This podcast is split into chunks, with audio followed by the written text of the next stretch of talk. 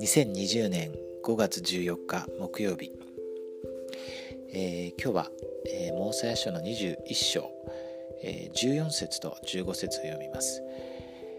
えー、この場面はそのリムハイの民があのこ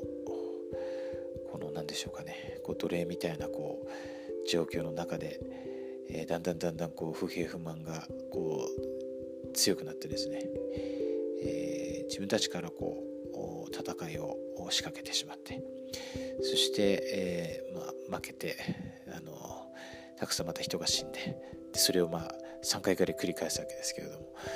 えー、そうした状況の中で、えー、のあの場面ですね、えー、そのことをモルモンが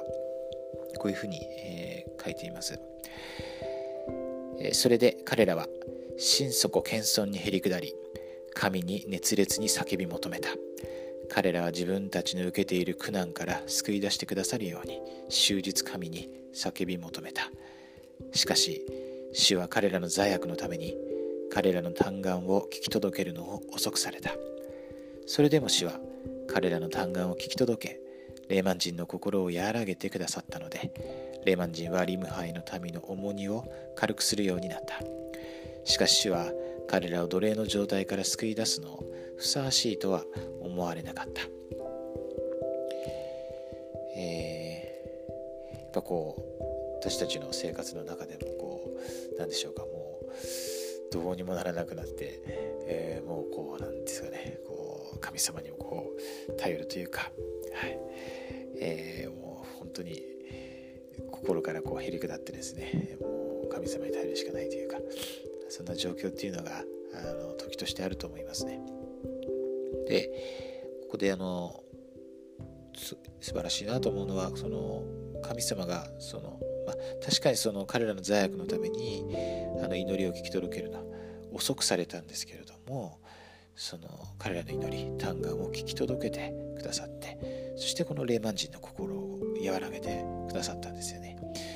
そして彼らの重荷が軽くなりました。えただただ、まあ、その彼らが奴隷の状態から救い出されることはですね、まあ、後にこう救われるわけですけどもこの時ではなかったんですね。あの本当にこれを読む時に神様の優しさやあの憐れみ、えー、をすごく感じます。そしてあの私たちの生活の中でもそういうことが確かにあるなと本当に、えー、思うわけですね。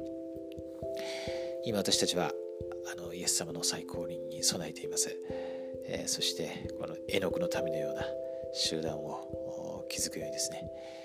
えー、各個人や家庭やそのユニットで、えー、励んでいると思います、なかなか、あのそれはこう達成するのは簡単ではないんですけれども本当に、え必ず私たちはそれができます、え約束された民ですね、えそしてそのためにこのモルモン社が与えられています生ける預言者も与えられています。精霊の賜物というですね素晴らしいギフトが私たちに与えられています、え今日一日、え私たちはこの憐れみ深い主を心から信じそして信頼し、えで今救っていただけるようにそして今すぐじゃないかもしれませんけれどもで必ず主は私たちの嘆願を聞き届けてくださります。今日一日私たちが良き技に携わり少しでも主に近づいてそして、えー、たくさんの良い技を行いますように世の光となり地の塩となれますように心からイエス・キリスト様の皆によってお祈りします。アーメン